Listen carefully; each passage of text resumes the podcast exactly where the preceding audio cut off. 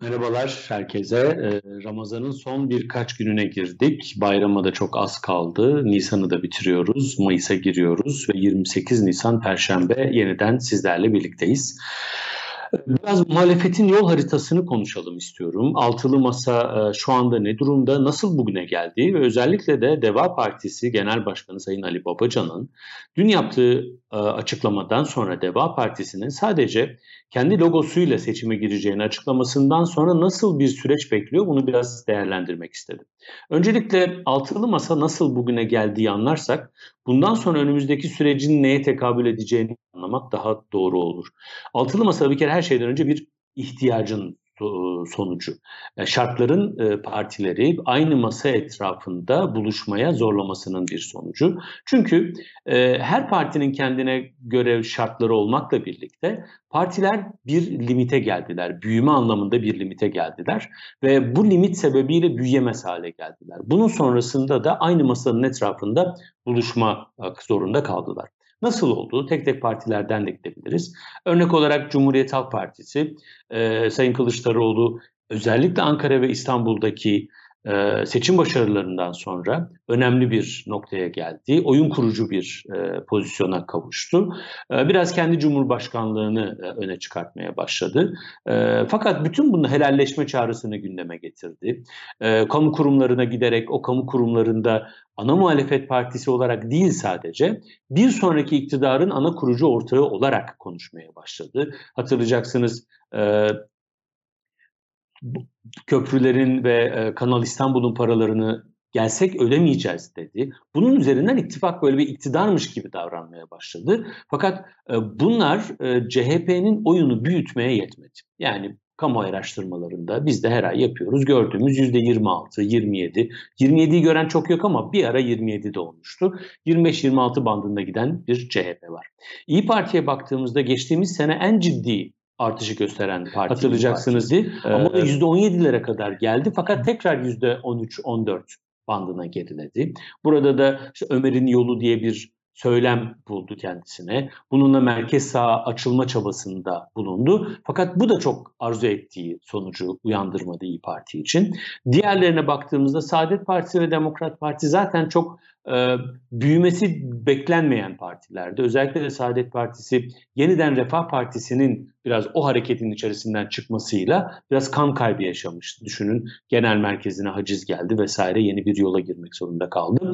Diğer partiler e, Gelecek Partisi ve Deva Partisi. 2019'un sonunda Gelecek Partisi Sayın Ahmet Davutoğlu'nun başkanlığında kuruldu. 2020'de de pandemi tam başladığında da Deva Partisi Sayın Ali Babacan'ın başkanlığında kuruldu. AK Parti'den ayrılmış iki tane parti. Ee, tabii ki farklı kurucuları vardı ama genel olarak o çizgiyi devam ettiren partilerdi. Pandemiyle karşılaşmak biraz talihsizlik oldu bu partiler için. Fakat sadece onların talihi, talihsizliği ya da performansı değil ama pandeminin e, toplumu biraz daha iktidarın çevresinde kenetlemesi, Cumhurbaşkanı Erdoğan'ın gündem boy belirleme e, performansı özellikle Gara operasyonuna varana kadar bu çok daha gündemdeydi ve belirleyiciydi. Düşünün Ayasofya Camii'nin açılması, gazların, e, doğal gaz kaynaklarının bulunuyor olması. İş uzun ama son tahlilinde Gelecek ve Deva Partisi de %2 bandında bir yere oturdu. Onların da çok büyüyemediği bir yere gelindi. Ve bütün bunları bir araya getirdiğinizde bunların üzerine de kamuoyunun muhalefetten güçlü bir muhalefet olma beklentisini koyun. Bütün bunlar altılı masayı aslında bu partiler için bir mecburiyete dönüştürdü. Şöyle düşünelim, tersten hareket edelim. Eğer CHP %30-35'i zorlayabilseydi, Bugün olmuyor. Olur mu soru işareti ama ben hipotetik bir şeyden bahsediyorum. Olsaydı altılı masayı ne kadar arzu ederdi ya da bu şartlarda oturur muydu? İyi Parti %20 ve üzerine çıksaydı altılı masa olsa bile bu şekilde mi oturmak isterdi? Ya da Gelecek ve Deva Partisi her ikisi de %5'i bulmuş ve daha yükseklere çıktıkları net bir parti. Birlikte %10 olsalardı altılı masayla mı beraber hareket etmek isterlerdi yoksa e, birlikte belki %10'luk bir koalisyon mu olmak isterlerdi? Bir ittifak mı olmak isterlerdi? Saadet Partisi ile birlikte daha güçlü bir üçüncü ittifak mı olmak isterlerdi? Bunların hepsi artık geçmişte kaldı ve bu biraz kamuoyunun beklentisi, biraz da partilerin istedikleri performansı gösterememeleri sonucunda daha büyümüş bir, daha güçlü bir fotoğraf verebilmek için bir araya geldikleri organizasyon. Tabii ki sadece oy oranları değil, ilkesel birliktelikler var, güçlendirilmiş parlamenter sistem var, ortak bir noktaya erişme çabası var. Bütün bunlar da bunu destekledi. Geldiğimiz yer itibariyle bir bu yol ayrımında e, büyük partiler biraz daha avantajlı. Neden? CHP ve İyi Parti daha önce seçime girdiler yüzde kaç oy, oy aldıklarına dair bir kanaat var. Üstelik de büyüme istidadı gösteren partiler. Hangi bölgelerde daha güçlüler, hangilerinde daha zayıflar bu biliniyor. Üstüne tabii ki CHP çok kurumsal, Cumhuriyet'in en eski partisi ama İyi Parti'de çok kısa süre olmuş olmasına rağmen kurumsal kimliğini güçlendirilmiş bir parti, kimliği biraz daha oturmuş bir parti. Bütün bunlar bu iki partiye avantaj veriyor. Fakat Gelecek ve Deva partileri için aynı şeyi söylemek söz konusu değil. Bir, daha önce bir seçime girmediler. Girmedikleri için yüzde kaç oy alacaklarını sadece kamuoyu araştırmalarına göre bakıyorsunuz. Araştırmalarda da e, hani hiçbir kamuoyu araştırmasını çamur atmak istemem ama hani bir parti yüzde yedi ile yüzde bir arasında ya da yüzde sıfır arasında gidip geliyorsa orada bir sorun vardır. Orada sorun da partide değildir, araştırmalardadır. Bizim araştırmalarımız çok daha stabil bir e, noktada gidiyor. E, dolayısıyla kamuoyu tam olarak bilmiyor partilerin yüzde kaç oy alacaklarını. Aynı şekilde e, kimlikleri de oturmuş değil. Neden? İç Anadolu'da daha güçlü olan bir parti ya da doğuda da güçlü olan bir parti, büyük şehirlerde güçlü olan bir Parti.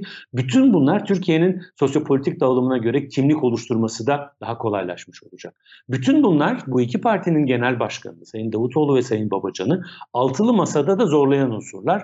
Diğer parti liderleriyle görüşürken her ne kadar son yayında da söylemiştim en son yapılan liderler toplantısının şimdiye kadarki en uyumlu liderlerin birbirlerini dinledikleri ve ortak bir yol haritası üzerinde mutabık kaldıkları e, gerçeğinin altını bir çizmiş olalım. Bugüne gelelim. Şimdi bütün bunlar sebebiyle oluşmuş bir ittifak vardı. Tam bu noktada Deva Partisi Genel Başkanı Sayın Ali Babacan'ın biz bir de tabii seçim yasası değişti. Bu seçim yasası ister istemez partileri ittifaklara mecbur kıldı. %7 baraj inmiş olsa bile küçük partilerin oy alamayacakları bir yere itti. Ve burada da Sayın Babacan'ın e, biz sadece Deva Partisi'nin logosu altında ve kendi listelerimizde gireceğiz. Başka da hiçbir ittifakın içinde, ittifakın içinde olsak da listede olmayacağız dedi. Bu biraz kafa karıştırdı. Yani kafa karıştırdı. Sayın Babacan konuştu. Arkasından bazı açıklamalar yaptı. Ee, bunu biraz daha vuzuha kavuşturabilmek için diğer parti yetkilileri açıklamalarda bulundu. Ama bu biraz Ankara'da hala anlaşılmaya çalışılıyor. Neden? Şimdi e, Deva Partisi'nin niye böyle bir ikileme geldiğini konuştuk. Bir tarafta bir kimlik ikilemi var. Bir taraftan iktidarda olma çabası var. İkisinin arasındaki sıkışmışlığı kimlik ikilemini, kimlik önceliğini tercih ederek aşmayı tercih etti e, Sayın Babacan ve partiyi önceledi. Fakat altılı masanın bir de ortak amacı var. O da ne? İktidar olabilmek ve onun da ötesinde e, sistem değişikliğine gidebilmek. Sistem değişikliğine gidebilmek için de referanduma bir anayasa değişikliğini götürebilmek gerekiyor. Bunun için de 360'ı yakalamak gerekiyor. Bunun için de altılı partinin en fazla milletvekilini çıkarabileceği kombinasyonla seçime gitmesi gerekiyor. Bugün görünenle baktığımızda Deva Partisi'nin mevcut oy oranı ve mevcut stratejisiyle bunu e, değil daha çok kendi önceliğini dikkate aldığını görüyoruz. Eğer bütün partiler bunu yaparsa yani herkes kendi listesiyle seçime girerse bu durumda e, Millet İttifakı oy oranından bağımsız olarak daha az milletvekili çıkartmak gibi bir riskle karşı karşıya. Dolayısıyla bir partinin aldığı karar tabii ki öncelikle kendisini ilgilendiriyor ama diğer partileri de doğrudan ilgilendiriyor. Çünkü son tahlilde alınacak milletvekili sayısı bu koalisyonun ittifakın nasıl bir politika izleyeceğini de belirleyecek. Bazı CHP'liler rahatladı. Bunu paylaşımlarından da görüyoruz. Oh rahatladık. Babacan'ı kendi listemizde görmeyeceğiz. Bir de aynısını da Gelecek Partisi de yaparsa biz temiz temiz kendi e, listemizle seçime gireriz. Bunun anlaşılabilir bir tarafı var. Ama bazı üst düzey CHP'liler doğrudan görüştüğünüzde onlarsa daha büyük fotoğrafa bakmayı tercih ediyorlar. Eğer biz altılı ittifak olarak, altılı masa olarak ne kadar çok milletvekili çıkartır ve 360'ın üzerine gidersek CHP'nin milletvekilinin 5 fazla 5 eksik olmasının hiçbir önemi yok. Önemli olan Türkiye'yi nereye götüreceğimiz paylaşımında bulunuyorlar. İşte bütün bunlara bakıldığında söylenecek olan şey burada alınan kararın bundan sonraki süreçlerde belirleyici olacağı ve partiler her ne kadar tek başlarına karar al- alabilseler de bunun altılı parti, altılı ittifakın yapısını e, etkileyeceği şekilde. Peki şimdi ne olabilir? Bir kere bir açıklama yapıldı. Deva Partisi kendi listesinde girecek. Fakat burada da bütün e, e, yaklaşımı sadece parlamenter sistem üzerinden kurgulamamak gerekiyor. Burada muhtemelen ikili bir süreç göreceğiz. Yani altılı e, ittifak olarak girilse bile partiler farklı listelerle girerlerse aslında bu parlamenter seçimde bir ittifak anlamına gelmeyecek. Neden? E, şöyle olabilir. Yani %7 barajını evet aşmış olacak e, diğer dört parti yani Saadet Partisi, Demokrat Parti, Deva Parti ve Gelecek Partisi'nin %7 baraj sorunu olmayacak. Ancak alacakları oyla ve altılı ittifakın toplamına yapacakları katkıyla milletvekilleri sayısı aynı oranda olmayacak. Daha az milletvekili çıkartma ihtimalleri var. Bu parlamenter sistemde. Diğer unsursa e, Cumhurbaşkanlığı yani parlamenter sistemde böyle bir ittifak yapısının olması ya da altılı değil de üçlü ittifaka gidilmesi ki bunu Deva Partililer başka ittifaklar da olabilir şeklinde konuştular. Cumhurbaşkanlığında ortak bir ittifak yapılmayacağı anlamına gelmiyor. Dolayısıyla orada bir ortak aday gösterilebilir. Fakat orada da Sayın Babacan basın toplantısı sırasında biraz kartlarını açık tutmayı yeğledi. Birinci tercihimiz ortak adayla gitmek dedi. Ama son dakika geldiğinde farklı bir şeyle yapabiliriz dedi. Dolayısıyla burada da bütün kartların açık olduğu bir e, süreç görüyoruz. MHP Genel Başkanı Sayın Devlet Bahçeli de e, Deva Partisi'nin bu e, adımını olumlu bulduğunu söyledi. Hatta kendince inşallah önümüzdeki dönem e, diğerleri de benzer karar alır. Ortada da altılı ittifak diye bir şey kalmaz dedi. Bu tabii neye bağlı? E, son tahlilde partiler e, devam edecekler kendi kimliklerini oluşturmaya. Çünkü şunu da görmek lazım. Altılı ittifakın içerisinde bir de diğer listede girilecek olursa bu küçük partileri biraz zorlayan bir şey. Çünkü büyük partilerin ağırlığı altında kimlik erozyonuna uğrama gibi bir riskleri var ayrı hareket ettiklerinde kendi politikalarını, kendi söylemlerini, kendi tabanlarına dönük olarak tekliflerini daha net ortaya koyabilirler. Fakat bu da dediğim gibi parlamento aritmetiğine olumsuz olarak yansıyabilir. Burada ilkelerde eğer mutabık kalınırsa ve eğer ki e, geçiş süreci sağlanamasa bile ortak cumhurbaşkanı adayı üzerinde mutabık kalınabilirse muhalefet buradan e, yine kendince istediği bir sonucu alabilir. Muhalefeti konuşmaya devam edeceğiz. E, evet yorumlarınız bayağı çok. Bunları hepsini şimdiden okumam biraz zor ama bitirince inşallah bakacağım. Aşağıdaki abone ol ve e, beğen e, şeylerini okuyorsunuzdur diye düşünüyorum. Bitirirken bugün önemli bir gün. Daha önce de yayınları takip edenler biliyordur. Özellikle Cemal e, şey Kaşıkçı davasının nereye gittiğini, Türkiye'nin Kaşıkçı cinayetiyle ilgili aldığı kararı uzun uzun yorumlamıştık. Türkiye'nin yargı hakkından feragat ettiğini söylemiştir. Çünkü Türkiye'de işlenen bir cinayetle ilgili yargılama kararı Türkiye'nin egemenlik hakkı. Bu uluslararası sistemde devletlerin en kıskanç oldukları şey kaldı ki bugünkü iktidarda Türkiye'nin egemenliği, Türkiye'nin hakları, Türkiye'ye kimsenin e, karışamayacağı konusunda çok net ifadeler kullanan bir e, iktidar. Fakat Kaşıkçı bunun tam zıttı bir noktaya oturdu. İstanbul'da, işte, Suudi Arabistan'ın İstanbul Başkonsolosluğu'nda parçalara ayrıldı. Büyük ihtimalle bir e, kazanda kimyasal maddelerle cesedi eritildi. Ortada cesedi bile yok. Bu kadar vahşi bir cinayet işlendi ve sizin diplomatik gerekçelerle tanıdığınız dokunulmazlık hakkından faydalanarak bu hakkı sonuna kadar istismar ederek ve bir e, suç işleyerek Suudi Arabistan bunu kullandı. Türkiye bunu gündeme getirdi. Sonra da hiçbir şey olmamış gibi bu davayı tanıklar orada zaten deyip şimdi Suudi Arabistan'a teslim etti Türkiye. Cumhurbaşkanı Erdoğan da bugün Suudi Arabistan'a gidecek. Riyad'da e, kralla bir yemek yiyecek resmi açıklamayı göremedim ama en azından sızan bilgiler bu yönde. Daha sonra Veliaht Prens ki cinayetin arkasında olduğu iddia edilen Veli, Veliaht Prens Muhammed Bin Selman'la ikili bir görüşme yapacak. Daha sonra da Umre'ye gidecek.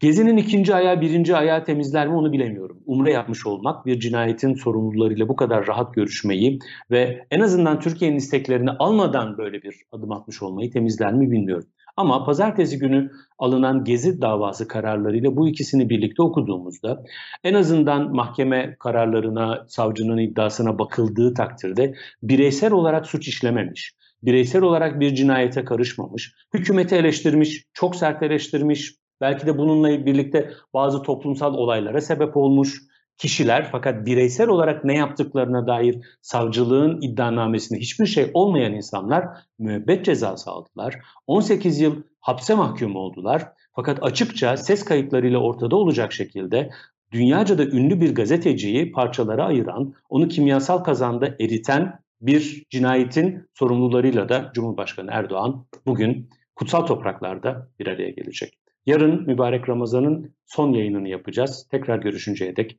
kendinize çok ama çok iyi bakın.